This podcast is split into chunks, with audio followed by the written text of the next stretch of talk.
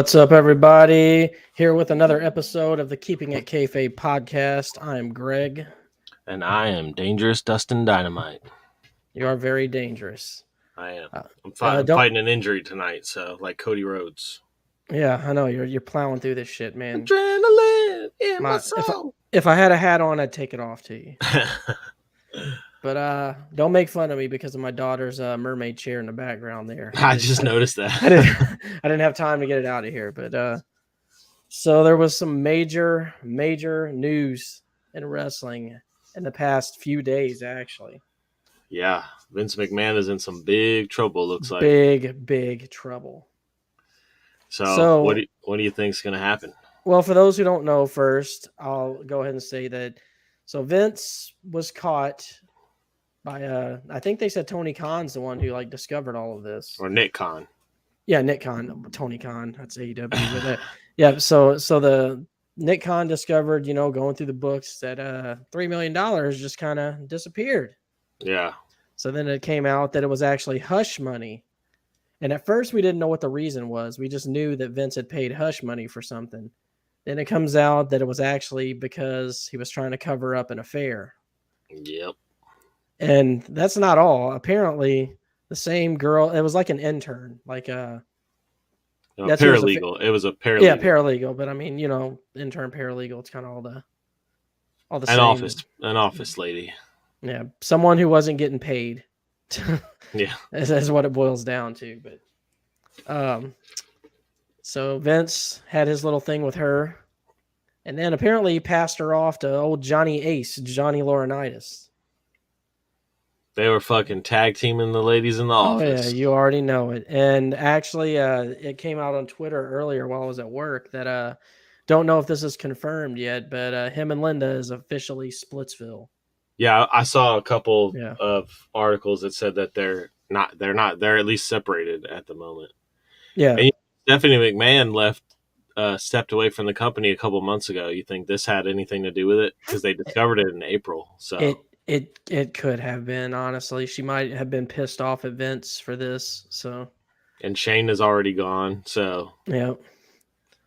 Hell, maybe don't know. Shane. Maybe Shane's known about this stuff for years. That's the reason he's not as close to his dad as you would think a son yeah, would be that's you know in the business like that but uh so what do you think happens man do you think vince is done yeah. I think I honestly think that this is uh like a not like well, I guess you could say like maybe a plot to like kind of force the old man out so they can sell the company because I think you know we've all kind of felt that WWE's been working to sell to Disney or you know Comcast or one of those Well- companies, and I think Vince's might be might have been the roadblock to that. yeah the the big word is is that to, uh why do i keep wanting to call him tony nick khan is the one who found this Yeah, that that the girl didn't come out so she like his hush money worked she didn't say anything so, yeah, no, they discovered it and then Yeah. kind of started investigating into it, and then there's another guy that this could get some of the other like the other McMahon's and Triple H in trouble. Apparently, there was some insider trading going on too. mm, Uh, I can't remember the guy's name, Kevin Her or Kevin. Kevin I dunn write it down. Kevin Dunn, yeah, Yeah, Kevin yeah, Dunn is yeah, in he's trouble one of the main for. Uh, tv guys So, like he's the tv producer basically uh yeah, like the he's the um, main talent executive or something like that. I forget what his fucking role is. All I know is he's a he's a fucking shithead. Well, apparently at the beginning of COVID, they all all the McMahons sold like a million dollars worth of stocks, Hmm. and uh, which actually totals three million dollars. So there's some tie. So they think there something could be tied to that as well. But um, they there's some in there's an insider trading investigation. So you know when the powerful rich elite want you out of somewhere, they find ways to get you out. So so here is the question. This is the question. Now that this has come out, how long is it going to be before the sexual allegations come out? When people start saying, "Hey, Vince touched me," and you know, Oh, I mean, honestly, dude, like I'm shocked that that hasn't already happened like before this scandal even broke. Because I mean, you I'm waiting for it, man. I, I I'm waiting for it. I think it's going to happen. you know, like you know, Vince McMahon has fucking just probably been a dog Well, everywhere. of course, man. He's on all those roids. Like the guy, like a friend of mine at work said, is like, man, he's always like, you know, like that. He's just, he- he's, and like, I mean, his storylines back in the day during the Attitude Era and all that, like it was all. Remember, like the shit he had going on with Trish Stratus and oh stuff. like, yeah, oh yeah. there's no way that dude's not wasn't a skis bucket backstage. But yeah, I I think uh, my prediction is Vince is done. I think this is his Tony. Uh, I keep wanting to fucking Tony. They're not even, you know, they're not even related. They Oh, just have the last know, yeah, they're not even. But this is uh, this is the move that they say that it's Nick Khan pretty much behind the whole thing, and he's trying to push all of them out so he can take over and sell. Yeah, and honestly, that's what I think too. I think that you know WWE's been, I think the board itself has been wanting to sell the company for a long time, and Vince McMahon has been that roadblock that's been in the way, and they found this, and they were like, "Fuck, here we go. This is perfect opportunity to." But what do you think happens to a WWE owned by not um, not the McMahons? You think it's good or bad? Honestly, I think it's gonna probably stay about the same. The only thing I think the violence is gonna go down than what it is now. Like you probably won't see chair shots anymore. They'll they'll take away everything out of it that seems too violent, and they'll make it very kiddified. And It'll if be you if you thought it was bad, yeah, if you thought is. it was bad in the PG era before, it, it's gonna get a thousand times worse. But I don't know. I mean, maybe maybe someone buys it out who is a wrestling fan and wants to go back to the days of old. Who knows? I mean, it could. It's really just up in the air at this point. what if Tony Khan buys WWE? He's got the money. he, he buys WWE anyway. and does the uh he'll show he could show up on Monday Night Raw and be like, Now I own WWE now. That'd be nuts. yeah, that'd be crazy. And then Tony Khan can poorly book WWE too. Exactly. Well, I mean, their team of writers already do that, so but we'll get Yeah. into that later. Um, oh god. So yeah. other news we had was uh Sasha Banks is uh apparently gone. They they gave her her release. uh well it, the rumor it apparently it has not been confirmed yet. It's I, th- I thought I saw something earlier before I left that it is confirmed now. oh, is Yeah, it now confirmed? Okay. Yeah, I think so. I'm not There 100 percent on that, but I believe that uh, they said it was confirmed now. Like it came out and then there was like some backtracking that was like oh well she didn't get released she's uh, asked for her release or and then i guess i didn't i hadn't checked up on it in the last hour or two so probably has changed so what do you think where do you think sasha banks ends up Well, the the big rumor on that is that she, the biggest the big problems her and Vince were having is that she wanted to do more acting after her, her thing on the uh the Mandalorian. ah So there were butting heads about that, and um, just uh character development in general. Like I think she wanted to be a bigger star than she was being used. And but the thing is, is like even if she stays in wrestling and she doesn't pursue the career in acting, she's still gonna have that ninety day no complete call, uh, clause. So like honestly if i was her i probably wouldn't go to aew not now no, she honestly she should do the acting thing, man. She has the. That's what I it. would do. I would just go. I would just go into acting, and you know, you can always go. You'll always have that reputation to go back into wrestling. But like the way AEW books their women, I, I mean, she'd be if she thought she was an afterthought in WWE. Just imagine. She's really good friends with The Rock. She's related to Snoop Dogg. Uh, she's she's got the hookups, man. If she wants to wants to go that route, she can. Yeah, that's what I do. I mean, why not? Because I mean, she's never gonna she's never gonna peak more than what she did in WWE as a wrestler. I don't think so. Mm. And I mean, no, nowhere else has like a a, a great women's division. So, so Well, as- Impact. As long as she avoids getting a DUI like Jeff Hardy, she should be okay. Which is our other news. Jeff Hardy, a DUI Like- again. What the hell, man? You know, but what's funny is when he came back to AEW, there was a match like it was probably his second match in, and I was like, "Is he on? Is he fucking drunk again?" Because he was like, I couldn't tell like, is he hurt or is he fucking drinking and shit again? Because he's like climbing real slow. He's like out of. He was like walking down the fucking ramp, looking like he was out of breath already before he even started wrestling. And I'm like, well, maybe it's just because he's old or whatever. And then he had the match, and then the match against the Young Bucks, he looked real fucking sloppy.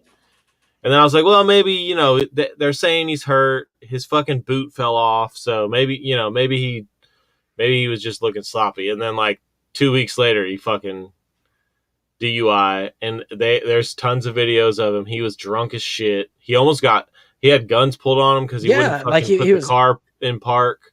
Like It was he it was, was, bad, fucked man. up bad. And I, you know, I've always been a huge Jeff Hardy fan. He's probably like in my top five favorite wrestlers of all time. And uh, Not me. but but he just always disappoints, man. He just always he just can't get off that that shit, dude. I don't That- know what kind of demons that guy has that he can't conquer without the substance abuse, but it's obviously deep. I'll just say that. Yeah, Yeah, that's a that sucks, man. I mean, I'm not the biggest Jeff Hardy fan, but it's I, I mean, even if I'm not a fan, that's not something anybody wants to see. and uh, Booker T actually said that you know that AEW needs to take some of the blame for keeping putting him in these big matches, these big bump matches. But it's like you know, kind of what Jeff Hardy's known for. But like he was literally taken out of a match two weeks before this ladder match was announced because he was hurt, and then they announced them in a fucking ladder match, and I'm like, are you fucking kidding me? That's the problem with AEW as a whole, always fucking taking risks that they don't need to take. But we'll we'll touch on that more. Um, what else do we have? Randy Orton. Uh, Randy Orton is probably done for 2022, is, is what it's looking like. Well, the good news for you on this is that means that it's possibly Riddle that takes that title off of Roman. I mean, it could be that they uh, apparently the rumor before was that they were gonna let Orton take the belt off Roman for SummerSlam, so Roman could go do it like take a actual vacation. Do you think that Riddle's ready for that? I mean, they've been doing a decent job with building. I mean, if there's one thing WWE's been doing right the last you know few months is building Riddle, and he's like this fucking crazy dude driven by vengeance. But we'll see what happens tomorrow night because I'm a little bit worried that they're gonna squash him tomorrow night. Well, here here's some. Uh, I I don't think they'll squash him, but I I, I don't think he's gonna win that match. I mean, he could still go over with and lose. I Yeah. mean, but it just needs to make. They just need to make sure it's a good fucking match. I think what's probably. eh, Let me ask this: Is that match a no DQ match? I don't think so. I think it's a re- regular. But you know, the Usos will interfere or something fucking dirty will happen. Yep, that's what's gonna happen. Usos is gonna interfere, and they're gonna build a match for SummerSlam. That's what they're gonna start working towards is a build towards SummerSlam. I mean, I'm okay with that because like, uh, uh, I that's. I mean, that's the one thing I've liked about WWE in the, the last few months is the Riddle storyline. Hey, Big T, thanks for joining. I mean, he's still got animals coming out of his ass every time he comes down to the ring, but I Yeah, do he- like this. I do like that he's a little he's a little bit more serious because he's so you know driven by trying to avenge his his buddy Randy. Yeah, my bro Randy. but he's a fucking awesome wrestler, man. I, I, I didn't know how to feel how I felt about him with no fucking shoes on. When I first saw him, I was like, "Who is this fucking guy with no shoes?" I was in the ring shocked you no didn't know him from MMA, honestly, because he was pretty. Uh, you know, I- pretty I didn't know anything MMA. about him till I honestly until I started playing the WWE game. I was like, "Who's this dude with no shoes?" And then when I started watching WWE again, I was like, "Oh man, this guy is fucking. He's good, man. Every match he has is, you know, is a good match." Well, actually, since you brought up the game, I just read some news on uh on e wrestling news site. Apparently, the uh the WWE 2K uh, executive producer Patrick Gilmore is leaving WWE 2K to pursue some quote new adventures. I mean, they just got that game right from the disaster that was 2K20. This guy, the, this guy has been with them doing the game stuff though. The producer for the game since Aladdin, like going back to Aladdin on Sega Genesis. Like that's how long he's been in the video games Oh wow. business. So maybe he's just stepping away from it altogether, like just video games in general. I mean, they just need to build on what they did this year with the game. I mean, the fucking gameplay is awesome. It is fun. I, I'm having a lot of fun with it. It's a fun game. The, I hate all the My Rise mode, but I'm having fun. Yeah. I just There's so fucking- many ways to have fun. Look, man, I just want to download Will Ospreay. Okay, Let don't lock his attire so I can't fucking download him. That's who I want. Give him to me, or at least let me buy the buy the shit and not have to unlock it.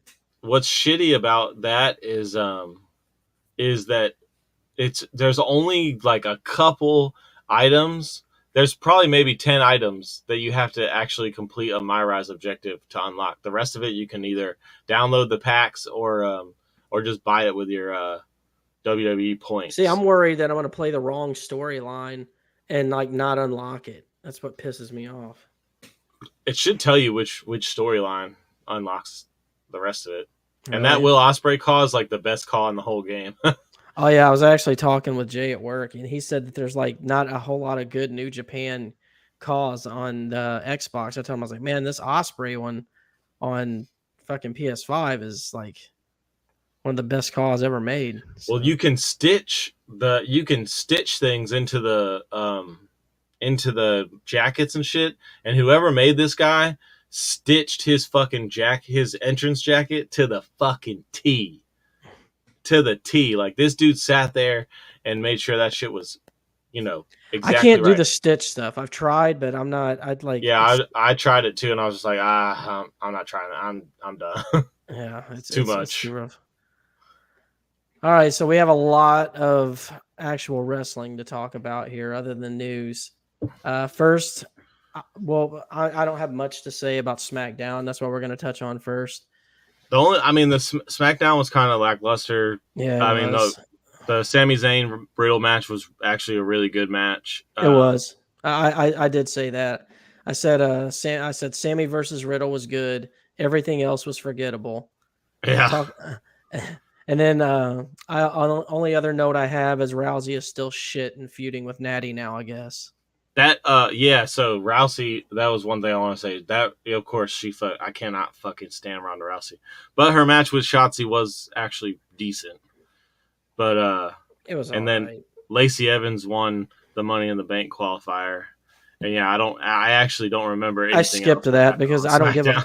because I don't fucking care who wins the Money in the Bank qualifier because I don't care about the women's wrestling on WWE anymore because they just don't have enough good talent there Yeah, to to to have events like that. Like basically, you just got Charlotte and a few others, and that's it. Charlotte, Becky, Asuka, Be- uh, Bianca Belair. you don't like Shotzi, bro? Not really. I'm surprised. Why? Because she's Asian. yeah, I didn't say she looks bad. I just said I don't like her. but yeah. Uh, but yeah, that's all. That's all I really. The only other thing I wanted to talk about with you in regards to SmackDown is you got a little bit of a rant about long title runs. You're not a fan of them. yeah I, I don't i just don't i i feel like it buries talent some like i hated the, when john cena was the champ every fucking pay-per-view like and i'm not saying the title needs to change change hands you know all the time but to have a fucking i mean roman reigns has had the title for fucking 400 or some fucking days So like, what about the CM Punk title run where he had it like 300 plus days, and that they, a lot of people think that's one of the greatest title runs ever. Well, I didn't. I was a cat. I was a extra casual WWE fan then, so I, I don't really know. I don't really. I can't really speak on that title run because I wasn't watching it really. I was just kind of you know read the shit on the internet, but. I don't know. I, what I don't like more is the fuck is it honestly is like the the part time shit. Like, don't fucking give Brock Lesnar a title. And you know what? And I know Roman Reigns has been fucking grinding his ass off, but give give the belt to somebody else while he's gone. Like that, your champion should be visible. He's not going to be gone that long though. He, I mean, he hasn't been on TV in a month. I have not seen. I have not seen those two belts in a month. He'll be back. he'll be on back TV. for SummerSlam, and then you'll start seeing him on the regular after that again. The rumor is he's like filming something. I think that's the reason he's taking this time off, but I don't know. Maybe it's just family time. I mean, I, I'm all for like you know he's definitely earned his. uh He's definitely earned his time off and his lighter schedule, but just like fucking let someone else fucking hold the title for a little bit while you're fucking taking a vacation and then So- come back and fucking get it back. So anything else on Smack? I- I'll, I'll say this before I move on. I'm a fan of long title runs as long as it's on somebody good. And Roman is one of the best in the business right now. So I don't have a problem with it being on that. As a matter of fact, he's one of the only reasons I watch SmackDown, period. So Yeah. it- it's I, love the tribal chief stuff. I think it's fucking gold, but it's kind of all they have over there. So there's not it a only whole lot took to like. Roman Reigns fucking 15 years to finally stick on people. Hey, it- it's it's there though, and it's good. So I guess the wait. I guess the wait was worth it. yeah. Uh, Rampage.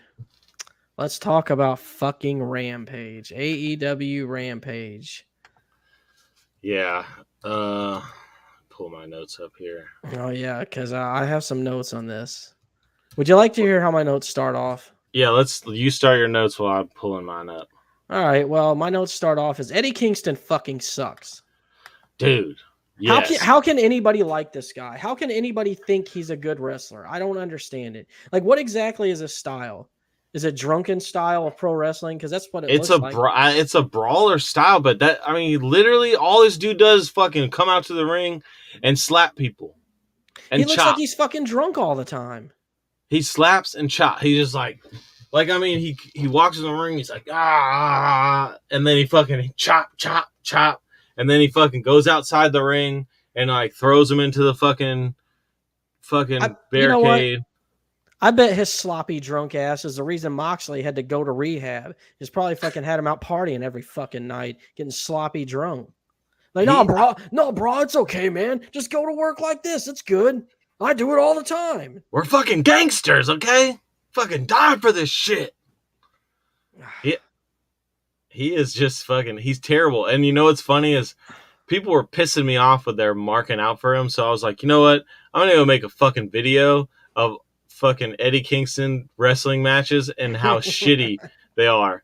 So I'm going. So I'm. I didn't end up making the video, but so I'm searching these videos and I found top ten Eddie Kingston's top ten wrestling moves, and I'm oh, like, oh, this this ought to be good. and I was like, okay. I was like, what is it gonna be? Fucking slap, fucking knife edge chop, fucking spinning back. and they like, but no, they had some suplexes in there and some other shit. And I was like, when the fuck does he do this? I never seen him do a fucking suplex. All I see him do is fucking throw people around and slap people around. And I mean, fuck. I mean, his finishing move is a fucking spinning back. That's my point. Slap. His fucking finisher is a spinning back slap. I just fucking can't stand him. And everybody's like, everyone's like, he needs a title shot. And I'm like, no, he doesn't. It would be the worst title run in the history of wrestling. I mean, it would. I mean, the promos would be okay, but even his like, I don't even like his promos anymore, man. Like, honestly his the what what people like about his promos is his style because his promos are really pretty much the same. they are. I'm fucking I'm fucking crazy. I'm fucking I'm I'll die for this sport. I this sport I love so much. Blah blah blah blah blah. It's just that his delivery and shit is and I've seen some shit of him like backstage His, like all his promos are the same shit. No, you think this shit is a do- you think this shit is a job, dog. This is life to me. This is life. This ain't no fucking job. This is real life. I'm like, shut up. yeah. But that match was fucking that that was the Jake Hager match. He should not have beat Jake Hager. Yeah, man. He's but he's like he's gonna be a champ one day, okay? There is nobody in the world who, if they saw those two guys standing next to each other, and you someone said, "Hey, these two guys right here, if they got in a fight, who do you think would win?" No one's gonna pick Eddie Kingston. No one. Yeah. look at him standing next to Jake Hager. They'll be like, "Man, that guy will fucking destroy him." And that's the other thing, like uh he we were talking about this, like small guys or whatever in AEW. Well, he's a fucking fat, fucking sloppy looking motherfucker. He, he's dumpy looking. He's dumpy. He's He dumpy is. looking. He's dumpy. He's got fucking big old belly. he fucking marches out there with his fucking combat boots and his fucking BDU pants with And his, his wife fucking beater. He always has to get get down to his wife beater I'm like at the end God of the damn. match. I mean, I'm wearing Yeah. a wife beater right now, but still, I'm not podcasting in it. Like, dude, if you look at these results, fucking Kingston, Kingston brawls. Kingston hits him with a knife edge chop. It's a. I'm just like, what the fuck? Oh, look, he got a suit. He countered. oh no, he Big counters T, a suplex from Hager with two suplexes of his own. Big T says he runs like a toddler. He does. He does. he does. He runs like he's in pain, which he probably is because he's a wrestler. But it looks like it hurts him to run. That's all I'm. I'm not ever going to be able to see him run to the ring or do anything now without envisioning that. That's what I'm going to see every time as a little fucking toddler. Just Yeah. oh god. So we had then we had uh Satnam Singh and Jay Lethal versus Davey Vega and Matt Fitchett. I skipped that match. I didn't even watch it. I mean, it was just basically like, hey, look at this gigantic fucking Indian guy kill these fucking two jobbers. Yep, that's exactly why I skipped it. And it was it was not much to it. And plus, I, guess that- like I like Jay Lethal. I don't want to see him fucking job to some fucking. Well, no, he was he was uh with Satnam Yeah, Singh. that's so right. They That's right. He was won. with him, but They, He was was- still- they- they're misusing Jay White. Big T says he looks like an unfinished call. I downloaded his call in WWE 2K just so that you could feud with him and beat his ass all the time. Oh, good, because you should make me beat his ass all the time. Uh, Uh, the the uh, I will say that that uh the next thing the six man tag match on Rampage was pretty good. the uh the main event, Yeah, dude. everything FTR does is like those guys are good, and then uh and then the Will Ospreay and and uh and Aussie Open. I, I kind of I the only thing only problem I had with that match was that they I think they should have put uh Ospreay over in that match. they should have, and I don't like the way they're using Ospreay in AEW, but I'll I'll touch more on that. Uh, I know they want I know they're building FTR to be like this, you know, the best tag team of all time and that's fine cuz those guys deserve to be the best tag team of all time, but they could have like Ospreay could have got fucking Trent Beretta or even one of the Aussie Open guys could have pinned Trent Beretta and Yeah. and and it would have been fine. It was just you know, it I, you know, just poor decision making cuz it's like you bring this guy in who's hyped to be like the best wrestler pound for pound right now in the game and his first match in in the United on AEW on TV and he loses. And it's like, Yep. okay. And I know he didn't get pinned, but still just fucking let like I said, Trent Beretta, who's a fucking nobody, just let him go. I will say this pinned. though, I am glad that they put him in a tag match and didn't put him against some singles guy that nobody fucking cares about. Yeah. I hate when they do that shit. put him in there with a jobber Exactly. Or- like, or what they call enhancement talent now. hey, here's here's one of the best in the world. We're gonna put him against this guy that you've never fucking heard of. Yeah. That looks like Will Ospreay could eat him for lunch. All right, so moving on. Next, we're going to talk about New Japan Pro Wrestling Dominion. They're they're basically their SummerSlam event, is what uh, Dominion is. This is your this was your introduction to New Japan. So before we go through uh, some of the matches here, I want to get your thoughts on the product as a whole. Well, I thought the wrestling in it is very good. All the matches are awesome. All the matches were awesome. I was not as into it because I just don't know the people yet, so I'm not as invested in it. But uh but I, I did like it and I am gonna go and watch and I'm gonna continue to watch it and so that I can learn who the people are and get uh more invested. But yeah, I thought it was I thought it was really awesome. I'll do a lot of talking on this because I'm obviously uh, New Japan is my favorite company out of all of them right now. But uh, so I'm not going to talk about every match, but I am going to touch on some of the ones that uh, caught my interest here, just to kind of give you some insight on it as well. Uh, the tag match that had uh, Tet- Tetsuya Naito and Ace Austin in it. Did you watch that one? It was basically Oh, yeah. um, Los Ingobernables versus Bullet Club. Right. Yeah, Uh, that was a good match. Yeah, uh, so Ace Austin is now a member of Bullet Club, which I like. I, I think that's uh, that's good. It gives him more recognition, and Ace Austin is good. He's actually from Impact. I don't know if you are too familiar. Yeah, well, I noticed his belt says Impact, so I figured he has the X Division Championship. Yeah, he's an? X Division champion. The only thing uh, about that match is you get a lot of those in New Japan, the big six man matches, like faction versus faction kind of deals. Sometimes they're really good. Sometimes they're cookie cutter. It, it Yeah. all depends on who's a part of it. If Naito's a part of it, I'm gonna watch it. Like I mean, uh, AEW does the same thing Yeah. with the six man tag. Yeah, but Na- Naito is is gold pretty much every time you watch him. Everything else is mostly skippable. But uh it, it was all right for what it was, you know, typical let's build up to the the match. What is that weird about. stick that he had that Ace Austin has? What is that thing? I don't know what that's all about, honestly. It's just like his weird it's like he's Weird trying to gimmick gambit with that card, and uh, maybe he is, maybe that's what it's all about. Uh I like him. I like his look. I, I like his style. His uh his his trunks are a little are a little short though, a little tight yeah, they are. around his butt cheeks. they had it. There was a shot. There was a shot of uh of him, and it was like from behind, and it was like the camera was like just right up on his butt, and I was just like, God damn, them shorts are like up in his ass crack. I have something to say about camera work later on when we get to Dynamite. I'll, I'll I'll I'll say that. But um, did you watch the Gallows versus Yano match? Yeah, You watched the whole thing, right? yeah, I watched the whole thing. Okay, so Luke Gallows versus uh Toru Yano.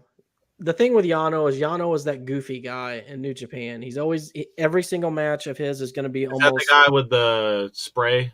yeah. like the- yeah. Okay. He, he's the goofy guy. All his matches are always goofy. He does goofy shit. He always wins his matches in a goofy way. Sometimes they're okay. Most of the time, they're cookie cutter and skippable. Honestly, Yeah. I- unless you just want to see some kooky shit, then you can just watch it for that reason. It was very uh it was very kooky Japanese type It, it's it's definitely it's definitely the That was the- the first a culture match. I'm like this is a this looks like anime. This is what it reminds me of. Well, but the six man tag championship. So yeah, New Japan has a, an actual championship for like uh, six man tags. I, I like that. I, I that's one of the things I like about them is that they have something that's it basically makes tri- uh, the you know the three man tag matches mean something. Yeah, because honestly, like it, they they do that a lot in AEW, and there is a rumor that they are coming out with those ti- with titles for that. But like AEW needs more fucking belts. But So, some what did you think of Zack Sabre Jr. Because it was him, uh, Yoshinobu Kanemaru, and uh, El Desper uh, El Desperado, which is the guy with the mask, versus Evil, Yujiro Takahashi, and SHO. All three of those members are Bullet Club. You might have heard them uh, call them the House of Torture, but House of Torture is a part of Bullet Club. So. oh, okay, but yeah, I, I thought it was a great great match. I uh I do like Zack Sabre Jr. and he's rumored to fight uh to be fighting Bryan Danielson at Forbidden Door. So Ooh, that'd be good. That'd be a be a- damn good match. match. Yeah, I, I actually will be looking forward to that. But you'll you'll grow to love Zack Sabre Jr. just because of his transitions. He's like a technical guy, but the way he makes it look so smooth. If you think Ospreay looks clean with everything he does, watch more of Zack Sabre Jr. That dude is so fucking clean with everything he does. It's it's Crispy, crispy. yes. But uh, Bullet Bullet Club ended up winning to retain their the six man championship. Yeah. So, but is Bullet Club like just all the foreign guy, like all the white guys? No, because uh, evil the the three guys that were in that match, all of them, the House of Torture, are all Japanese, and they're all part of Bullet Oh, Club. yeah, that's right. So, uh, next we had Bad Luck Fale and Chase Owens, the champs, versus Jeff Cobb and Great-O-Khan for the tag team championship. Yeah. That match was just kind of meh, honestly. I love Jeff Cobb. I love the Great Khan. I, I like everyone in the match, but it was it was lackluster to me, honestly.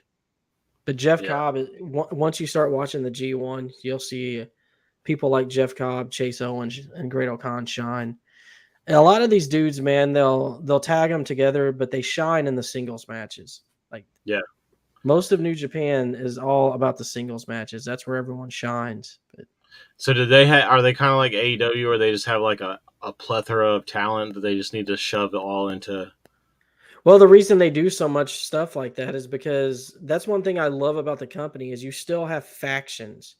Like you still Yeah. have stables. You got Chaos, which is Okada's people. You got uh, Los Ingobernables. You got Bullet Club. You got uh, Suzuki-gun. You actually United- have factions, and then you got United Empire. So I like that, man. I like stables. I like people teaming together and coming out with each other during their matches and shit like that.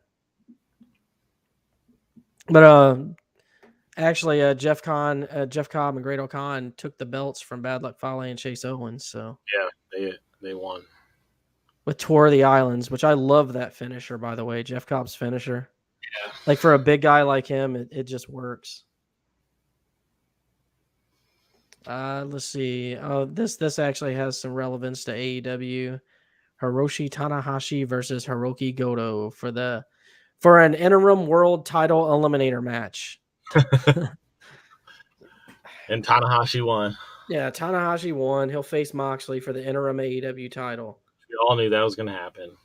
I will say that them two fighting each other was definitely better than Moxley versus fucking uh, Kyle O'Reilly when that didn't even make any sense because they had a battle royal that was shit to lead up to it.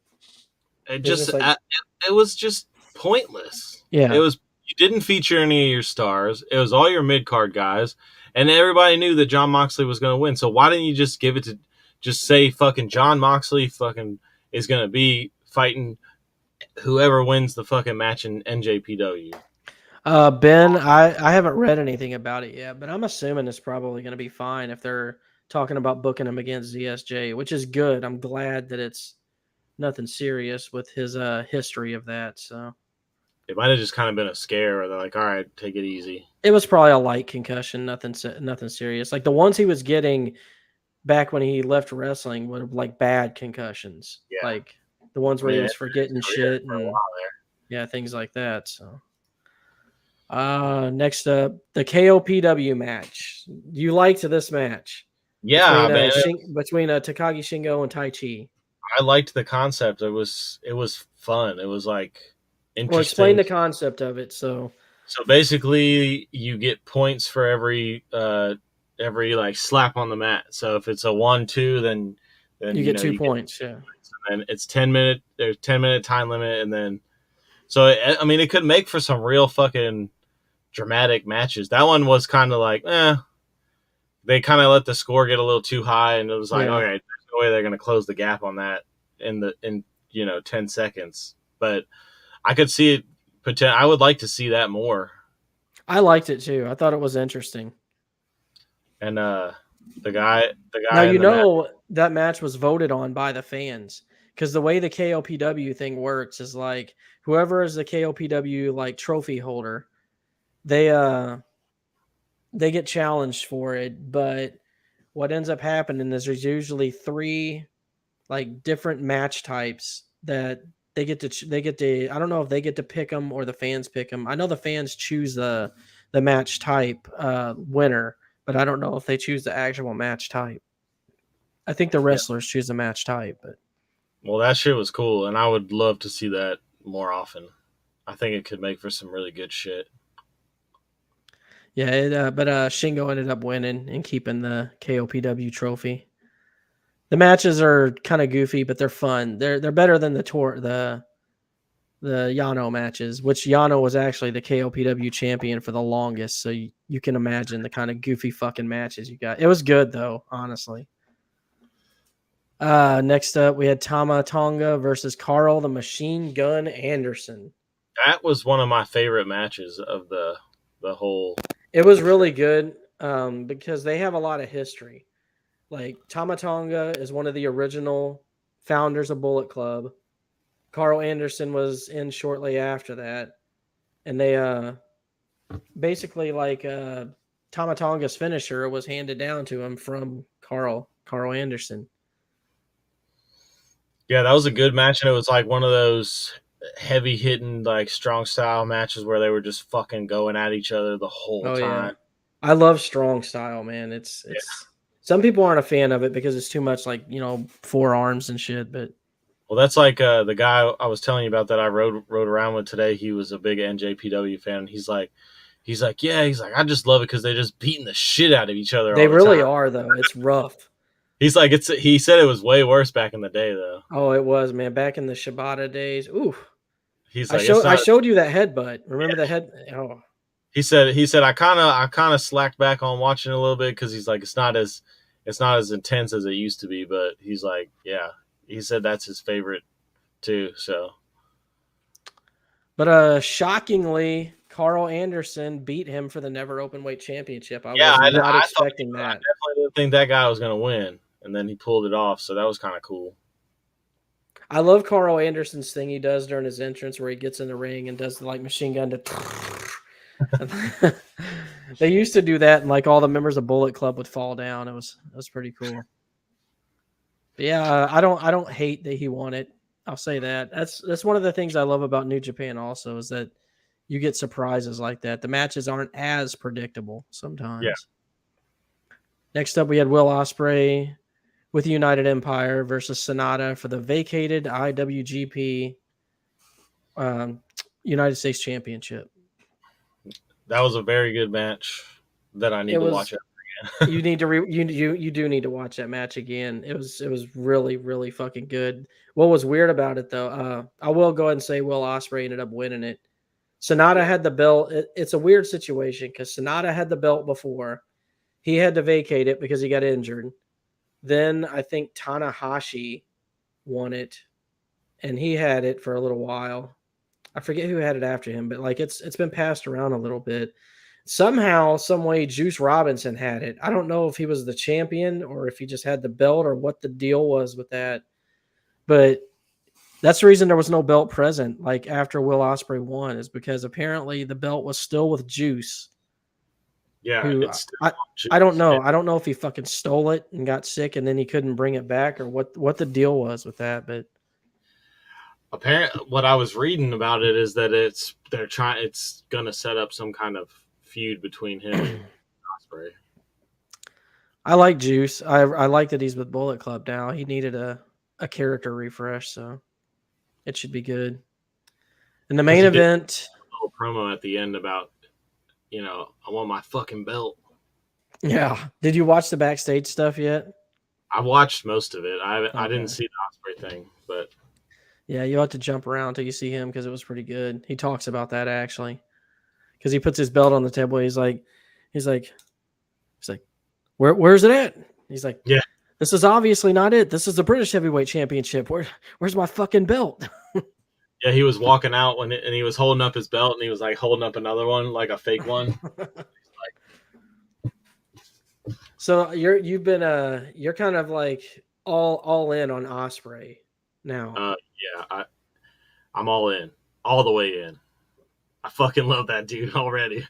he dude he and you said you went back and watched like some of his old clips and stuff too, right? Been watching some of his older matches and stuff, and like the dude is just crispy, man. Like everything Oh, he yeah. does, is fucking. It's it's so clean.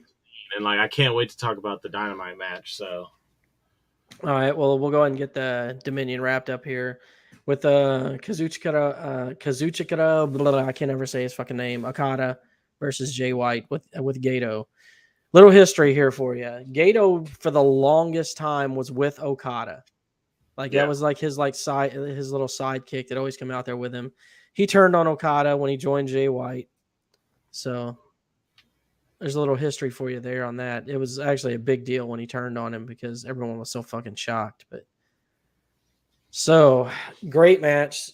O- Okada matches are usually good. Sometimes they're cookie cutter, but he, his performance is always top notch. I did I did add this note. I love the metal barricades in New Japan. yeah, dude, I was Dude, I was- when they I when they sling them into that fucking one part of the cage with the door and the door just slings open, I love that shit so much.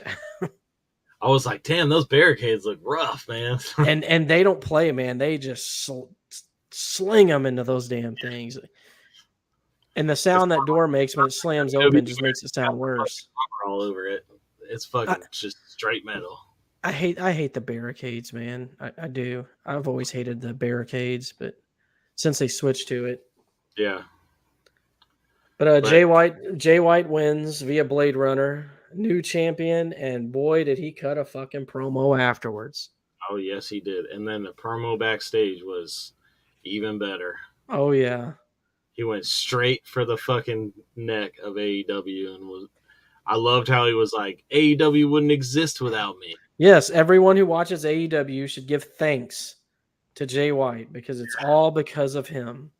He was like, he's like, and he ended it. He even ended it with saying, "You're welcome." I love when he was like, he was like, he was asking the other guys in Bullet Club. He's like, "Is there anybody that can touch Jay White?" And they're like, "No."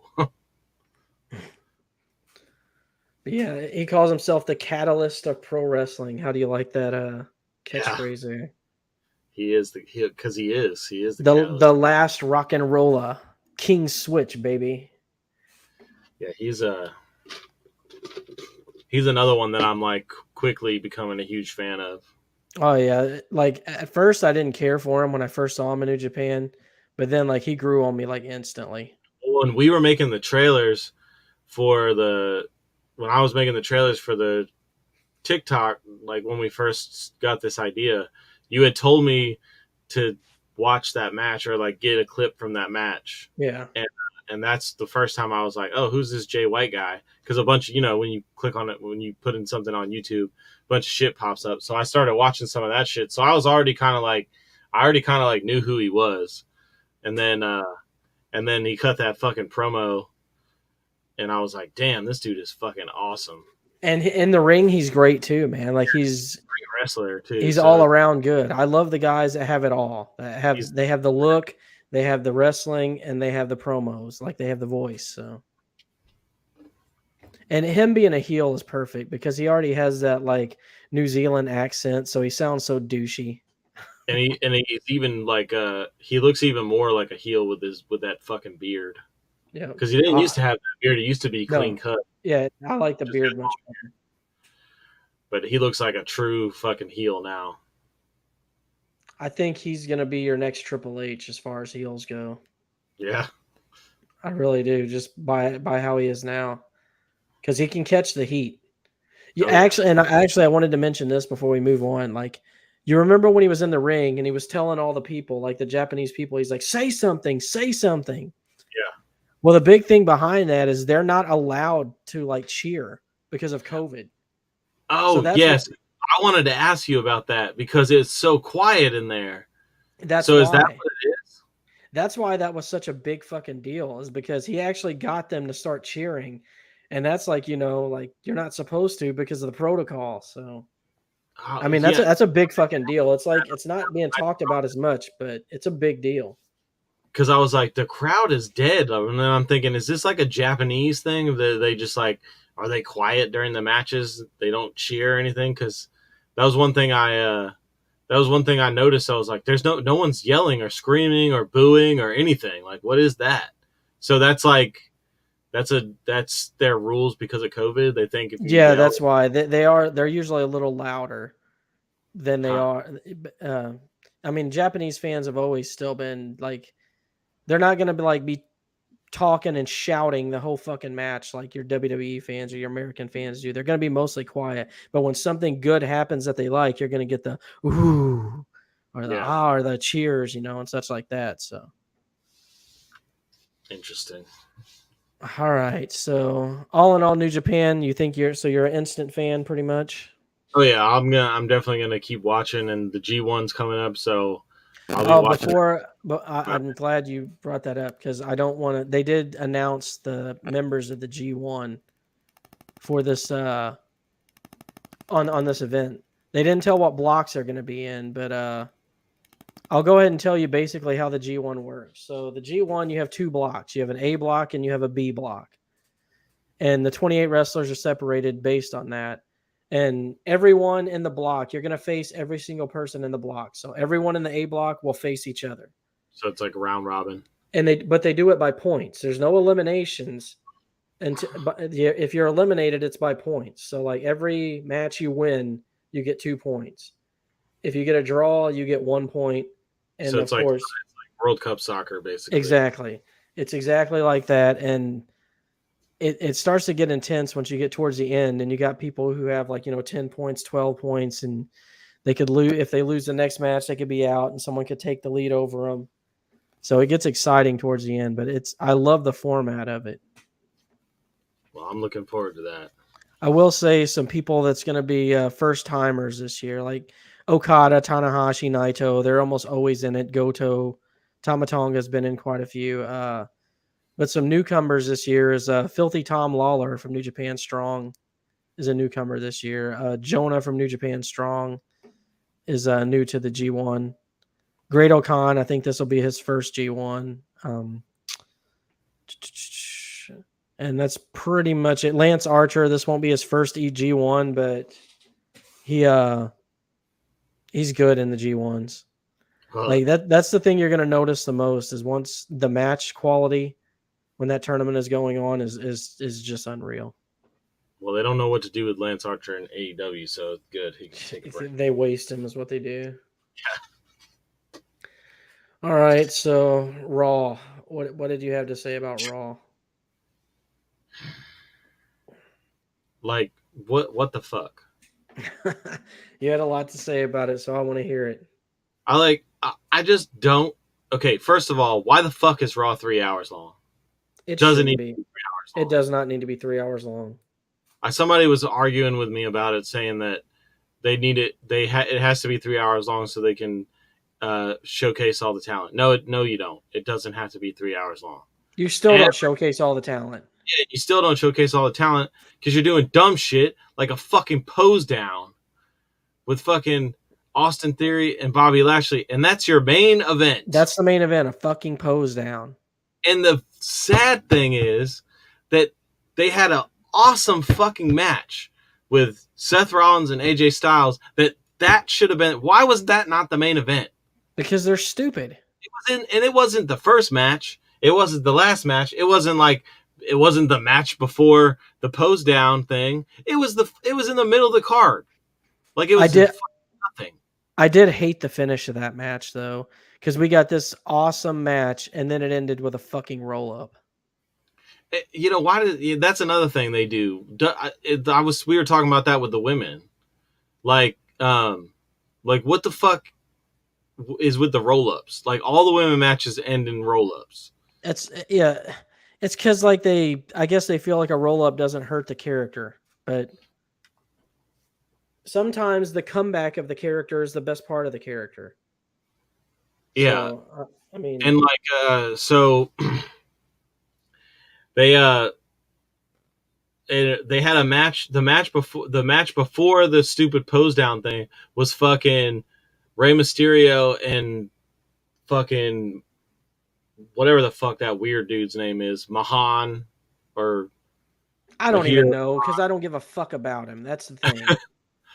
and it was like it was like a decent match but it's like why was that why was that the fucking main event what i mean and why was that the one before the main event uh let's see fucking I will. okay I will. uh, We had a. We had the the Riddle Miz promo was good. the riddle miz see- promo was good I don't see Uh, Riddle beating Roman though. Honestly, i yeah, I, I can't see that happening uh so apparently this was another like news item i guess but i was just gonna talk about it on raw so tomas or thomas tomas champa or whatever his Tommaso name is Ciampa. Tommaso Ciampa. Apparently, he they've given up on pushing him, and he's basically become a jobber. Yeah, I know, which is sad because he's he has great skill. He's a good wrestler, damn good. And uh, so I don't know what's up with that, but basically that was the first match was him jobbing to uh, to Riddle because that match was like pretty quick. You know, you know what's funny to me about Tommaso Ciampa? His he's got like a weird skin color, man. Like he looks, he almost looks like he's made of gold. yeah, it's that it's that Italian skin on him. I'm telling you, man. Like I look at this dude and I'm like, damn, this dude has like the best skin I've ever seen in my life. It's like he's made Yeah, of gold.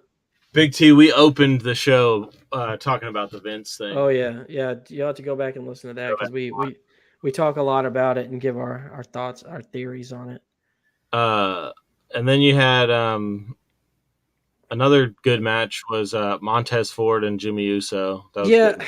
it wasn't bad, but like, how many fucking times are we gonna see Street Profits versus Jimmy the Usos in some way or fashion, and, and and expect us to still be excited when they have the match that matters for the fucking belts?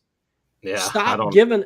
If you want us to be excited about a tag match that's going to be for the titles, then stop putting them against each other every fucking week.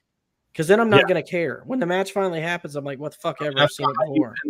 This again it goes back to the to the booking. Like, well, why? It doesn't make any sense. I will say though, I I really like Montez Ford. I think he is a fucking phenomenal wrestler. He's good. He, he's he's he's pretty good. I think he could be. I don't know But him how. him and him and Bianca Belair train their fucking asses off. So I mean, he is good. He entertain every time he has a match. He entertains me. But I agree. Like, why are you fighting the Usos every week? Like, they didn't do that shit with RKO, RK Bro. They fucking built that shit up. I don't know, man. I I just I don't know. Like, the Street Profits should not like have the Street Profits fight fucking Chad Gable and Otis and and let the Usos like fucking interfere. You know, fucking basic fucking shit. I'll say this though. Um but the match was okay. I just don't want to see it much more. But uh what did you think of the Becky Lynch Dana Brooke bullshit again? I mean, I really hope that they're do- going somewhere with this. I, I'm I'm mad about it actually. The only my only notes on that whole thing. You want to know what my notes are for that? Let's hear it. My notes are Becky is so fine, and it's a damn shame what they were doing to her with the booking. Or it's a da- it's a damn shame what they're doing with her booking her with Dana Brooks. That's a waste of Becky Lynch right there. The rumor is that they're doing running this storyline where she's like hit rock bottom, she can't win, and then her redemption is going to be Money in the Bank and winning the belt back. But I don't know. Yay! feels like I'm a so excited. It's just she's so good, and like you're just wasting her talent by making her look like shit every week. That's what makes me. That's the reason that the women's division is so hard to follow for me is because you give me people like Becky and Charlotte who are good and fun to watch, but then you put them in these shit storylines against people who aren't even close to their fucking level, and it just it makes you lose interest because like it's it's not believable that these fucking other women are going to stand a chance against them super athletes. And then she didn't even like they didn't even really wrestle. They like got they she, like beat the fuck out of her outside the ring and then told her I don't want your fucking 24/7 championship title. Then Oscar came out there and attacked her and they went back and forth and then, you know, I don't know how many times we're going to see Oscar and Becky Lynch go at it before they fucking Well, you got least just keep fucking well, you got at least uh, ten to fifteen more times before SummerSlam. I mean, they were the main event 3 weeks in a row, so Jesus. Uh, and then we had another we had another women's match. Your favorite fucking two women's wrestlers, Doudrop and Nikki Ash. Yeah, I skipped that match as soon as I saw it. I skipped to the fucking. I skipped it. I didn't even watch the finish. I just skipped it. As soon as it was off the screen, I continued. Well, Alexa Bliss and and uh, and Liv Morgan won, and they had a little friendly banter back and forth about who's going to win Money in the Bank because it was a Money in the Bank qualifier match. Then you had uh, Well, I hope everyone enjoyed the sandwich that they made during that match. That's that's what I'll say about that. then you had uh, you had um, Ezekiel and Kevin yes. And, and you know what? Kevin Owens is still a national treasure. This Yeah. this Ezekiel thing has kind of run its course, but still a national treasure. Well, uh, now Elias is going to show up next week. Oh, is that right? Yeah, you, you must have skipped past that part. I think uh, no, I I- must have just missed it because I watched that whole thing. But Yeah, he said at the end of the match that Elias will be there next week. Him and Elias will be together next week. oh man, the, they're going to become the tag champions. So how's that going to work? So let me ask you this: obviously, this it, it- obviously a lot uh, Ezekiel is Elias, Right.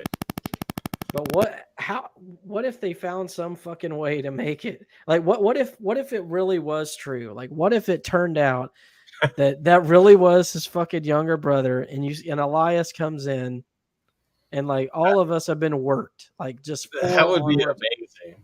That would be amazing. I actually, you were talking about that, and I got goosebumps thinking about it. Like that would be I tell you this, top it off, dude. there's absolutely no way in hell that's ever gonna happen. I was about to say what Big T just said. Apparently, there's a. Apparently, the rumor is that Damien Sandow is going to come in dressed up like a Elias. You know what? This is going to be great, and I'm going to tell you why. Because when Kevin Owens sees that it's Damien Sandow dressed as Elias, he is going to lose his shit, and it's going to be fucking gold. Yeah, I'm. Uh, that's one thing I'll. Def- I'm definitely looking forward to. So I, I definitely enjoy those segments every week. Yeah, I can tell you this: if Kevin Owens is on the screen, I'm not skipping. Yeah. I I was watching wrestling at, uh, during the KO Chris Jericho stuff, and that shit was awesome too. The fucking list, then they're and then they're like team up, and then their feud, Oh yeah, the the the K the KO Jericho stuff was really good. and then WWE ruined it and ran Jericho out of out of town. But we Uh, already discussed the main event. It was a fucking eye roll. So we'll uh we'll jump right into Dynamite because you got a lot to say about Dynamite, and I have a little bit to say about it as well. yeah. So let me pull up the dynamite. I don't even pull them up. I just go by my notes because if it's Well, they opened with uh, what was the fucking? Oh, so let's talk about this first. Fucking, what Get are your thoughts? there we go. on You stopped the, it. uh, what are what are your thoughts on the uh, naming of the calling it Road Rager? like, what is that? It's it's just Dynamite, okay. But Why I did- actually You know, I had, I had someone I had someone at work explain this to me, and if if this is true, this actually makes more sense, and I'll be less harsh about it. What they were saying is that they have to do things like that because it's like in their contract for like so like you know how TNT has like NASCAR and all kinds of shit like that. So I guess NASCAR's going on right now, so the Road Rager thing maybe has to do with that. I don't really know, but I guess the names of some of these events have to do with like what's going on around that time, or they're just contracted and have to do it to make it special. did- heard that too. Yeah, they and that's why they have like the uh the Battle of the Belts and stuff. That's like Yeah. something that's required by their contract. So uh so we opened they opened up Dynamite with the hair versus hair match with Jericho and Ortiz. Who fucking cares? It was like we were talking about this off like we were texting about it earlier. You know, I'm I'm and I'm with you. I'm so tired of all the run-ins. Yeah, and it's like you know I, I'm I'm cool with like a run in with like one guy, but it's like it's always fucking Eddie Kingston and his fucking it's always it's always every friend the wrestler in the ring has ever had in his entire life doing the run in. it's like it's all friends wrestling like MJF said. It's like every fucking time, and then the the one cool thing we did have though that came out of that was uh Fuego del Sol came in and uh took Ortiz out with the baseball bat, and it turned out that it was Sammy Guevara. I liked that. I like that Guevara is back with Jericho because they're Back good together. and uh and uh Ortiz shaved his head and then screamed blood and guts into the microphone. I did like when Jericho said something about like you know they'll have sex right now. Man, that was wait, that- we- we'll oh, that to was that. later. okay. But uh there that's another rant for and uh, you know what? Can can Jericho please stop saying he's a wizard? I just I hate that. And I know that he's fucking being a goofball about it, but it's just like every time he says it, I just hang my head in disappointment. You know what made me mad about the hair versus hair match is sloppy ass Eddie Kingston comes out there and fucking takes the mic and has of course has to do his Eddie Kingston promo. Oh, this ain't over. This ain't over. We just getting started. Blah blah blah blah blah. And, shut the fuck up, Eddie. word. He's a man of his word. That's that's what I said. Like I actually typed this out as I was watching that, and it was like I was like Eddie Kingston has to take the mic and say it ain't over. Shut the fuck up, Eddie, with your fucking overrated sorry ass. At first, he had to run in though and like you know slap somebody around a little bit. He even jumped in the ring and did the spinning back slap thing to Jericho. well, actually, I'm glad that Eddie did come out because it brings us to something, Dustin. I hope you've been working on this. But we're going to do this every week. This is going to be our Eddie Kingston insult of the week. We're going to do this every week. Yeah. Insult Eddie Kingston. My Eddie Kingston insult of the week is uh he looks like he smell he looks like he's a he smells like dirty socks. Well, I mine is I gave him a nickname this week. I, I named him Slapstick Eddie. Slapstick Eddie. It's a good nickname for him. Slap people. He's got five pull string Eddie. That's a good one too.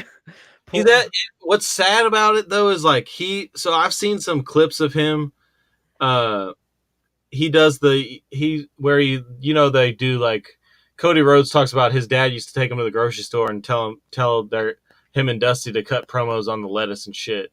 Like he does that stuff and it's actually good shit.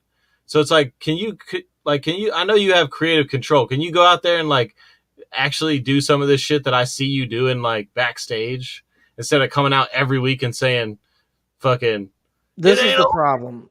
When Eddie Kingston first came to AEW, he cut a hell of a promo. I think it was on Moxley at the time, actually.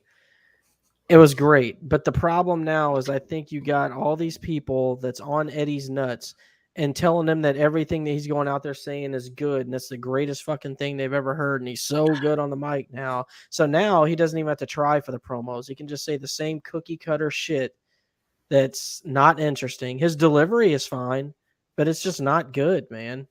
Yeah, it's just that's what we were talking about off the air. Is like his delivery is is perfect. He does the you know he delivers it with emotion and gets the people going, but it's like he's just saying the same fucking bullshit every time. But that's the nicest thing I'm going to say about him because I'm insulting this motherfucker every week, and so are you. So next week, coming at you again, Eddie. Get ready.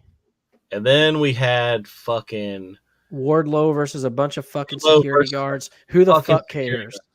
Uh, you know, and this was one of those things that I was like, just can we get to like the point of like, can we get past all this bullshit with the security guards and and start pushing Wardlow? properly. Like, Why don't they just? I'm. I say I. I was talking about this uh, to a guy at work. I say that a lot, but because uh, I talk a lot of wrestling with uh, some coworkers. But Wardlow needs to be built just like fucking Goldberg. Bring people out there, talk about why they stand a chance against him and such like that, and then have him still fucking destroy them. Okay, but there is one thing that we need to talk about that happened after the security guards with Dan Lambert sends in fucking Matt Hughes who can barely fucking walk and talk to fucking attack Wardlow with Tyron Woodley and I'm like please God tell me they are not about to fucking do something mean to Matt Hughes. Were you worried? Were you scared? I was scared. No, I didn't think they were that stupid. But like, I was like, I was like, I was like, please do not. Well, I thought maybe like, I thought maybe Tyron Woodley would like get in the middle of him, but I'm like, why is he in the ring? Like he, that is the last place he needs to be. And poor Matt Hughes, man, that guy. Well, Big he T terrified.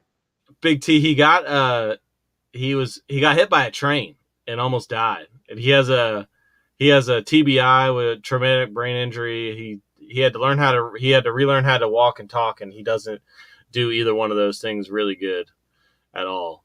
So he's a he's definitely a shell of himself. But this uh, is a damn shame too because he was such a good fighter. God, he was great, man. And uh, I mean, it was cool to see him out there, but I, I I would be lying if I wasn't like, oh my god, I hope they don't do something fucking gross to him.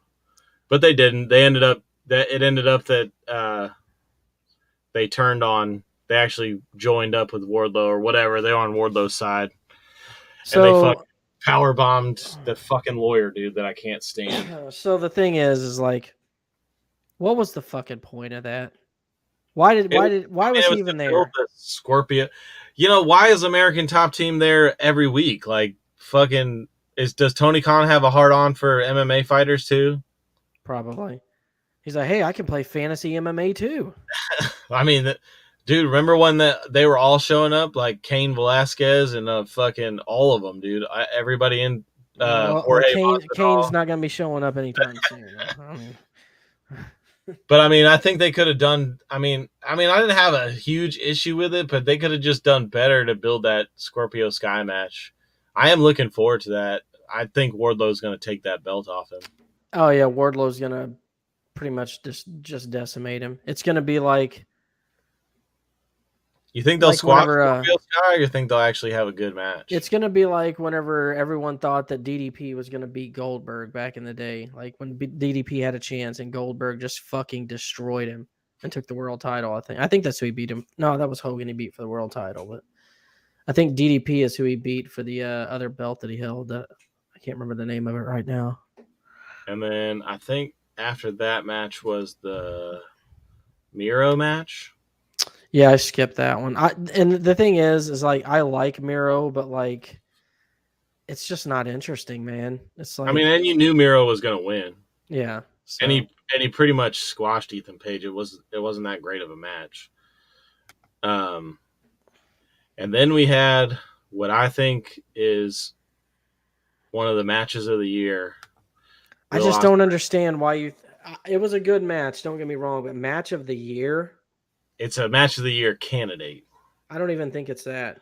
My match of the year is still Kenny Omega, Bryan Danielson. I still think that's That's, worthy. match. That was This a was- that was a fucking top notch match, but This was close though to me. not really, man. I, I it made me feel things, dude. And when the match makes me feel things, I it, it goes straight to the top of my list of matches that I enjoy. I feel like you just got a hard on for Dax. I uh, dude, he's so good. I do. I lo- I like him and I like Ospreay. I was so excited for this match. I really like Dax Harwood a lot. I like FTR in general. The match was good. I don't want to downplay the match because, but but it wasn't even close to match of the year for me. Honestly, it wasn't as good as Tama versus Karl that you, we saw in Dominion or Ospreay versus SANADA. It wasn't as good as Okada versus Jay. All those matches were better than this match to me. Did you freeze up? I think yeah, I think Dustin froze up. But uh, yeah, I didn't I didn't like it as much as any of those matches. It was a good match, though. I'll, I'll say that. But there were some things that they said during this match that kind of pissed me off. Like, first off, they called Dax Harwood versus Will Ospreay as a dream match, and I'm like, to who? Who is that a dream match to? There's I mean, nobody out there. It's like you want you want to know what a dream match to me is? Is Dax versus it, you know why it's not a dream match? Because Dax is a fucking tag team wrestler. That's why. I mean, yeah, like Big T said, we're, you're talking about AEW wise, though, man. I, I think that was the one of the best. I mean, who else? Who else could he have fought on? Every fucking match is a dream match if we're talking AEW wise. I Darby mean- Allen versus fucking Jeff Hardy, dream match.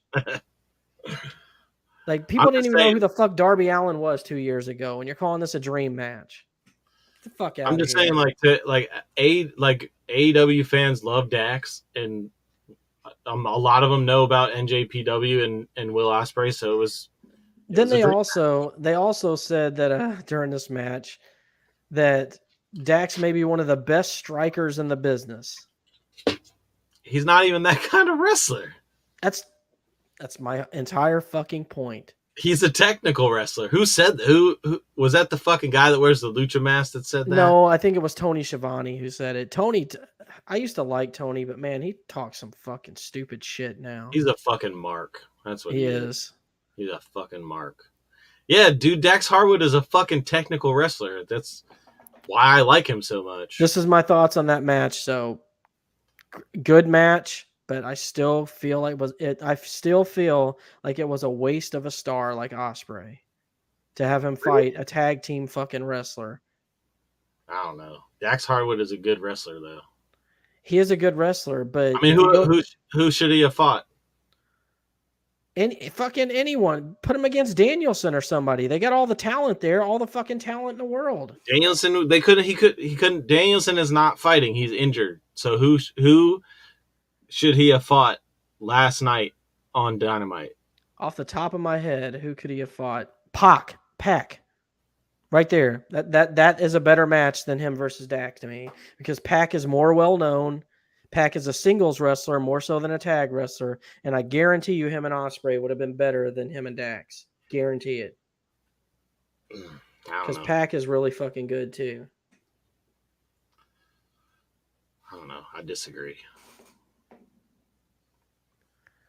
We'll just have to disagree on that one then. I, I know you like Dax, and I don't dislike Dax. I, I like him a lot actually, even though he does look like he's racist. But No, to me, he looks like a big gay bear. That's what he looks like to me. he just looks racist to me. He has like that. He has that big mustache, and he's hairy, and like their jackets have rainbows on them. So I'm like, uh, He either a he either a looks racist or he b looks like someone you'd see in a cuck video. Yeah. like a big gay bear, dude. But uh, but I mean, they've showcased his singles. Like what? I mean, his match with Cash Wheeler was good in the fucking tournament, the Bret Hart tournament. I mean, I, I, I, don't think he I don't think he's a bad wrestler, man. I just don't think that he's a good fit for Ospreay at this time because I don't Neville, right from WWE, same guy. Yeah. Okay. I haven't seen him. Really, I've only seen him fight a couple times in a or in AEW, so I don't know. I I don't know if I don't know if that would have been a better match to me or not. But I don't know. I just really like both those guys, and I thought they put on a good match, so I marked It, it was a good match. I'm not saying it wasn't. I maybe I was blinded by my mark marking out, but I I just. think I think you might have been a little bit. but like I said, it wasn't it was not a better match than SANADA. Well, I'm gonna go back and watch it, and and I'll and I'll tell you how I feel whenever I go back and watch it. He re- he really is Big T, but I mean that's they're gonna get back to the tag team thing because that's FTR's strength. Like Dax is good, but he doesn't. He's not good enough to go like really really far. Like as far as like the total package, he, he doesn't have the right look for it. I don't think. and then we had a match that uh that you probably well no first we got to talk about uh adam page comes out and uh and cuts a, a shitty promo like always Yes, he And, did. uh, and he gets interrupted by adam cole well, they- actually, something. We, I mean, we had some stuff that happened before that. The Mox stuff. oh was the Mox stuff before that Yeah. Okay, yeah. All right. So fucking here's another fucking. So they have the Moxley Tanahashi run in or uh, Yeah. face off, and then we have a fucking run in, another fucking run in with Jericho and all those fucking guys. I did. And- You know what though? I did like. Uh, that was unexpected though, because I'm like, wait a minute, what the fuck's Jericho doing here? And that that was to announce the match. There, Jericho is going to be in like a six man match, I think. With You know So- what? I gotta say this. I fucking hate Wild Thing as Mox's entrance theme. I, I it just like it doesn't fit to me. It I don't know why, but it doesn't. Like his, I, I know I'm gonna sound like a fucking total New Japan mark when I say this, but his New Japan music is just better. It just is. It, it it's it sounds more dark. It sounds more like what you would think a guy like Mox would. Well, yeah, it, it's more fitting to his character because it's kind of rock sounding, but it's also dark at the same time. The wild thing seems like it should be like, I don't know, for someone who looks like one of the rockers back in the '80s or something. yeah, I can I can see where you're coming from. It just it doesn't fit. Honestly, Wild Thing would be a better fit for Jungle Boy. Well, we're gonna talk about that in a little bit. Um. So Jericho comes out, interrupts the fucking face off. Then uh, some New Japan guys come out. Then fucking Eddie Kingston comes back out. God, why does he keep fucking showing up? and all his fucking minions come out, and everyone's fucking fighting all over the place. They beat the shit out of Tanahashi and and Jon Moxley. Fucking Sammy Guevara and Tay Conti stick their tongues down each other's throat again, which I fucking cannot stand that shit. And I know that's the point of it. But, but Jericho said that they'll have sex right there, right now. Look, man, I fucking love Jericho, but some of the shit that comes out of his mouth just makes me cringe. Like you don't like the wizard stuff. I hate I do though. I like the wizard stuff. I think it's fun. I have mixed feelings about it because it's like I know it's just Jericho being fucking a goofball like he is, but at the same time it's like okay, man, let it go. Because I'll throw a fireball in your face. I'm a wizard. I'm a wizard. he even said in an interview like they like they he he didn't expect that to like take off, and now it just kind of it kind of stuck. And it's like whatever, man, fine. But they announced another match. It'll be him and uh him and fucking uh who is the guys with the who was the lucha guys from New Japan Which, that come out? Uh, the Lucha guys uh, from New Japan. I'm trying to think. Uh, oh, El Desperado was one of them. Yeah, And, and, um, I think Lance Archer came out. yeah, Lance Archer came out, and so it was. It was uh, El Desperado and Lance Archer. They're both uh, part of Suzuki-gun. Yeah, they'll So- they're all they're gonna fight each other. Jericho. Which, honestly, that could be good, especially if Minoru Suzuki's going to be there. Um, we did we did forget one thing about we did forget one thing about the uh, Ospreay match. Um, oh yes, we did. there was a fucking run in, another run in, and uh and Orange. But it ended good. It ended good because the return of Orange Cassidy, and I know you came in your pants when this happened. I was like, oh, oh yeah, I got big fucking chill bumps, dude. I was like, I'm not oh, gonna lie, I got excited too because then I started thinking about ooh, Orange Cassidy versus Ospreay could be really fucking good. Yo, okay, so you we I I asked you this in text and you said we would talk about it on the show. So I haven't really I've when I came into AEW, uh, I, uh he was kind of like hurt and he wasn't really wrestling. He was kind of just like coming out with the best friends or whatever they call themselves, and he would like you know do his fucking. And I've seen some highlights of like how he wrestles. So so what do you think about them two going at it? Because I I've heard mixed feelings from uh, some people are like, "What the fuck?" and Orange Cassidy, and then there's a lot of people that are like, "No, that's going to be amazing." I don't like a lot of his gimmicky shit he does, but when he actually wrestles, he can fucking wrestle. Like he's good. Like he does some entertaining shit. But him versus Ospreay will be really good because it'll be so high speed. Because Orange Cassidy is fast, Ospreay is fast, so you're you're gonna definitely see some uh see some stuff that. But I I'm, I kind of marked out when he came out too, and all day long I have been playing "Where Is My Mind." because I that I fucking love that theme for him. It just it fits. It fits Dude, way better than hit- Wild Thing for Moxley. Yeah, that music hit because I I was watching it. I have two TVs in my living room. I have a small TV that I usually will put my son's stuff on, and then I have my big TV so I can watch. But I was doing dishes and stuff when I was so I had the small TV because it faces the kitchen. Yeah. Well, I was sitting at the table and I was sitting on the actual table and I was looking up at the I was looking up when he came out and I had the and I could tell I had this stupid fucking grin on my face whenever that music hit. I was just sitting there like this. I was just like so happy that he came out. I was like, well, this is fucking awesome. Cause I was Yeah. already hyped about the match. So I was like, okay, cool. And then Orange Cassidy came out and I was like, oh, that's even fucking cooler. I just really wanted Orange Cassidy to do the fucking, you know, where he like stands up and kicks him in the ankles. I'm kind of glad they didn't do that though. I was Honestly, waiting for him to do that, but he just fucking did the face off thing. But yeah, and they did announce that officially. I think that they They did. will- It's gonna happen, and uh, I'm I'm excited about that. That's probably to me is gonna be the the show stealer for uh Forbidden Door. well, I, I'm glad. Uh, it, it makes me uh hopeful now that you're like all about it. So Oh yeah, that that's gonna be awesome. Uh, we'll jump back to that uh Hangman promo. He came Yeah. out. so Hangman comes out and cuts a you know mid promo A About- very mid promo. about Okada. Well, Then- I, I didn't, I didn't, uh, I didn't think. You know, dumb old me didn't say think that Jay White might actually win. I mean, Idiot.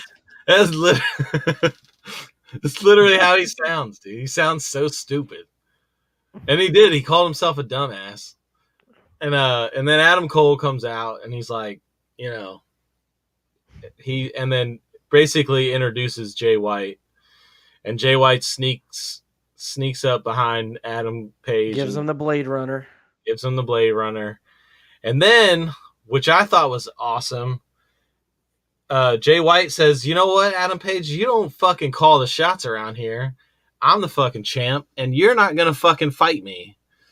And then he told Adam Cole, "Guess what, motherfucker, you're not gonna fight me either, because I hold the fucking power." So the question is, Greg, who is Jay White gonna fight at Forbidden Door? I don't know, man. I've been thinking about this all day, and I really don't know because like all the main guys are booked. Bryan Danielson's supposed to be booked against uh Zack Sabre Jr. You got Ospreay, you know, Orange Cassidy booked against Ospreay. Mox is already booked against Tanahashi. Like- so is Kenny Omega gonna come back? I don't think so. I don't think it's going to be Kenny. Unless they're trying to do like a Bullet Club dissension, like, you know, type thing, which they've already done with Kenny before.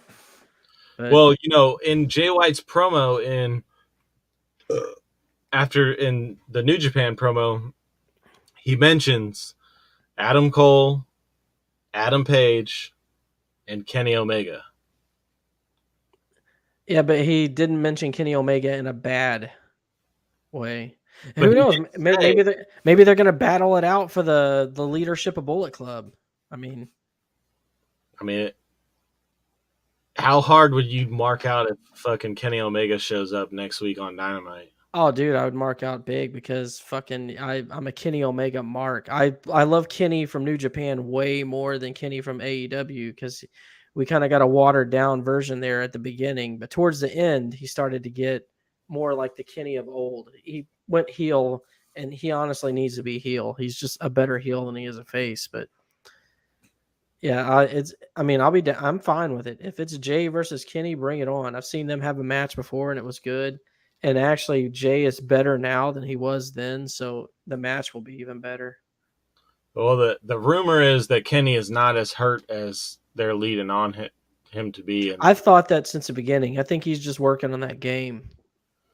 so uh, I, I, I, think mean, I think he was hurt, but I think he's healed up now, and now he's just trying to finish out that game and get that shit done because he's heavily involved in the production of that game, what game? the AEW game they're making. Oh, It ain't gonna, it- and I think they said it's gonna be kind of arcadey, like the arcadey type I've wrestling, seen like some of the I've seen some of the clips of the gameplay. It looks arcade. mid, Yeah, not it's not, WWE. gonna be, it's not gonna be able to. It's not gonna hold a candle to 2K. Nope. There's Well, no way. can? But uh, so we had that.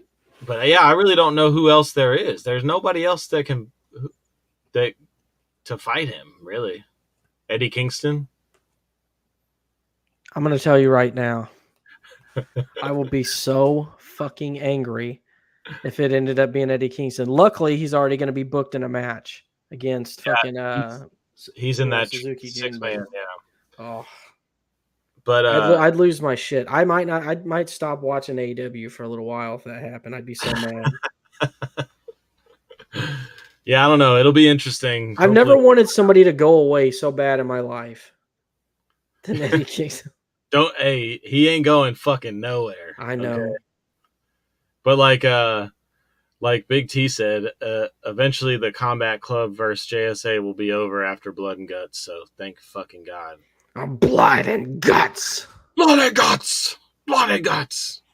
Stupid I don't know why I said it like Vince. Maybe it's because uh, I'm worried Well, about that's Vince. how, man. uh, that's how um that's how William Regal said it the week That's before. true. He did. And then Ortiz said it all psychopath like too. Well, Then we right. had- that you probably wrote in your notes that you don't care about, but I actually thought it was a really good match with Toni Storm and and uh, Dr. Britt Baker. Everyone says it was a good match. I didn't give a shit. So Did you even watch it? nope. God, you hate the AEW women. Oh, okay. So this was another news. I kind of wished I would have though, because both of those women are extremely fine. But I was really just trying to get it. I was rushing through watching it, so that's that's more why I skipped it than anything. Because I do like Britt. Uh, It was a good match, and uh, but I did want to talk about the rumor about Thunder Rosa, um, sandbagging, and no selling. I mean, Did it's you- believable. Have you seen her matches? Well, so she actually came out today and apologized. She or she posted an apology on Instagram with uh what was that what was the chick that she fought Marina Shafir and basically admitted that, you know, she needs to be better.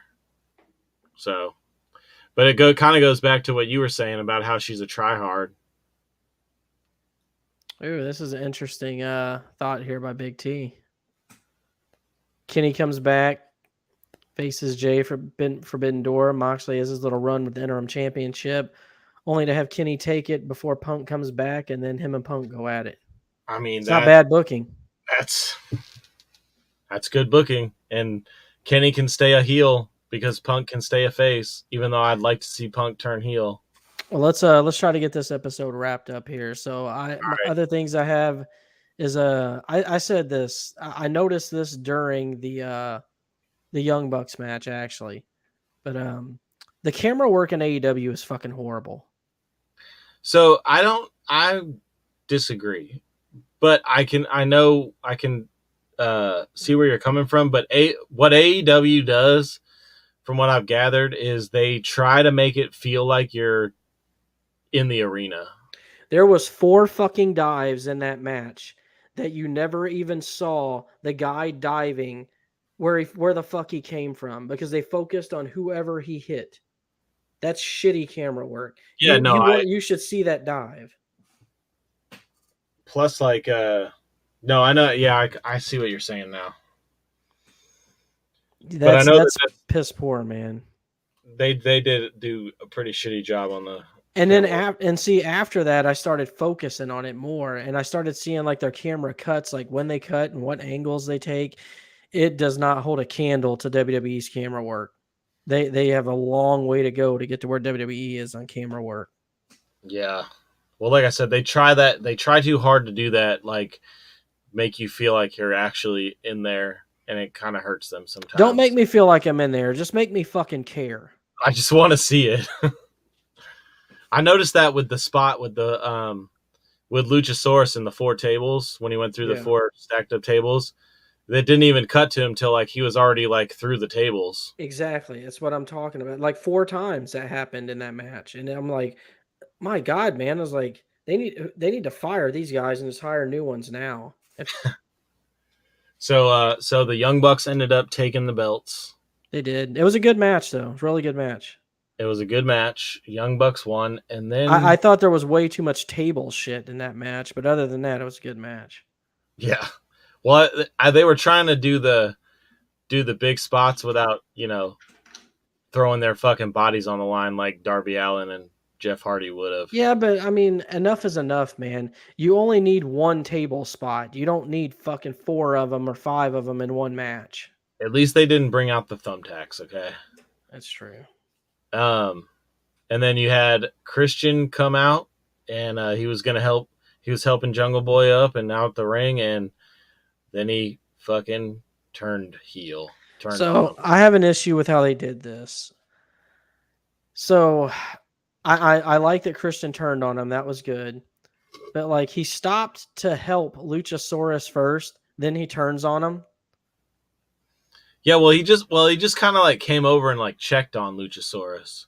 But actually, um, I, his, his beef isn't really with Luchasaurus anyway. It's with Jungle Boy, so that's not so bad. But this is what would have made more sense. Okay, instead of having the Young Bucks beat Luchasaurus and um and uh fucking Jungle Boy clean, How about you have Christian come out there and cost them the fucking title so they look better and they look like they only lost the belts because of that, as opposed to just losing clean.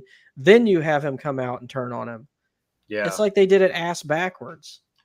Well, I think they're gonna scrap. I think they're gonna do what you've been wanting to happen and break up that tag team, and Jungle Boy is gonna be. Uh, but I had another person say, uh, uh, another person on the TikTok because I posted the uh, him giving the con-chair-to to Mhm. Jungle Boy, and uh, somebody commented, and I thought it was pretty good. Also, like, what if Jungle Boy would have turned on Christian, and then Well, I- he could uh, have become that? He kind of could have become that whole spoiled brat type character that you're always talking about. He I have a be- theory on how this is going to play out. So Christian turns on Jungle Boy, but he checks on Luchasaurus. So I think you're going to end up having a little feud with, uh, you know, Christian and Jungle Boy with Luchasaurus at Jungle Boy's side, and then at some point, Luchasaurus is actually going to turn on Jungle Boy too, and that's when he gets to his singles career. Is after that because people aren't going to see that coming if he's coming out there with him and still, you know, helping him out and shit. So he's going to get the double turn, I think. Well, so what do they do with Luchasaurus once Jungle Boy is a singles guy? Because they're obviously going to start pushing him. Jungle Take Boy. that stupid fucking mask off of him and make him just wrestle like a big man, like he should. Yeah, actually, Big T. They said there. They said he actually got hurt doing the chair shot, so he probably has a concussion. Mm. You, know, there was a Twitter comment where someone said that uh, Christian saw what happened to Edge getting, you know, turned on it on uh, by Judgment Day, and he's like, "Fuck that! That shit ain't happening to me. I'm, I'm jumping the gun." so that's Yeah. why he turned on Jungle Boy. So, uh, I mean, it'll be interesting to see where that goes. I definitely that was definitely. Uh, it reminded me of like old school Raw, where it always it well, like where Raw would end on a twist, and you're like, oh, what's gonna happen next week? I had we hadn't really got that from wrestling in a while, so I I liked that that they ended Well, it. Like since we ranked the shows last week, uh, we'll only do Raw and Dynamite. I'll say Dynamite wins. I don't. I don't. Raw gets a fucking two for me, and Dynamite gets an eight. get eh, Raw gets a fucking F. But actually, I'll give it a I'll give it a D minus because I there was some good matches in there, but it was booked the worst booking. D minus is fair. D minus is fair. and AEW Dynamite. I'll give it a B. I, thought we were. I forgot we're doing letter grades. Yeah, I'll go, I'll do the same. D minus for Raw, and uh, I'll say uh, I like the. I, I wasn't was as impressed it, with but it Dynamite. wasn't- It, it, It was wasn't some a of C. the best I've I'll watched. say, it was I'll say it got a B minus for me. It got a B minus. I'm not gonna give it a C. I'll give it a B minus. I said last night I, when I was marking out, I said it's the best two hours of wrestling I've watched in a long time, but it's really the best two hours of AEW I've watched in a long time. That's fair. All right then. Well, let's uh let's head out of here. So uh keep uh keep tuning into us. Join us at Big T. We appreciate you being our lone fan, joining us for this thing. Spread the word if you got people who like wrestling. Tell them to give us a listen. We'd appreciate Anyway, that. if you're listening on uh, any of the other apps, go check out our TikTok. Yes, we are live on everything now. We're uh, Spotify, Apple Podcasts, Stitcher, everywhere. You can find us pretty much everywhere you listen to podcasts. So if you don't want to watch the video version, just listen to the audio. But uh, also Slackercast every Tuesday, usually at around ten thirty ish, once everybody gets off work and is available. But check us out there as well. Like and subscribe to that also. But definitely like and subscribe to this channel and uh, help us out. We appreciate it. Oh yeah. Until next Nope. time. Keep it kayfabe.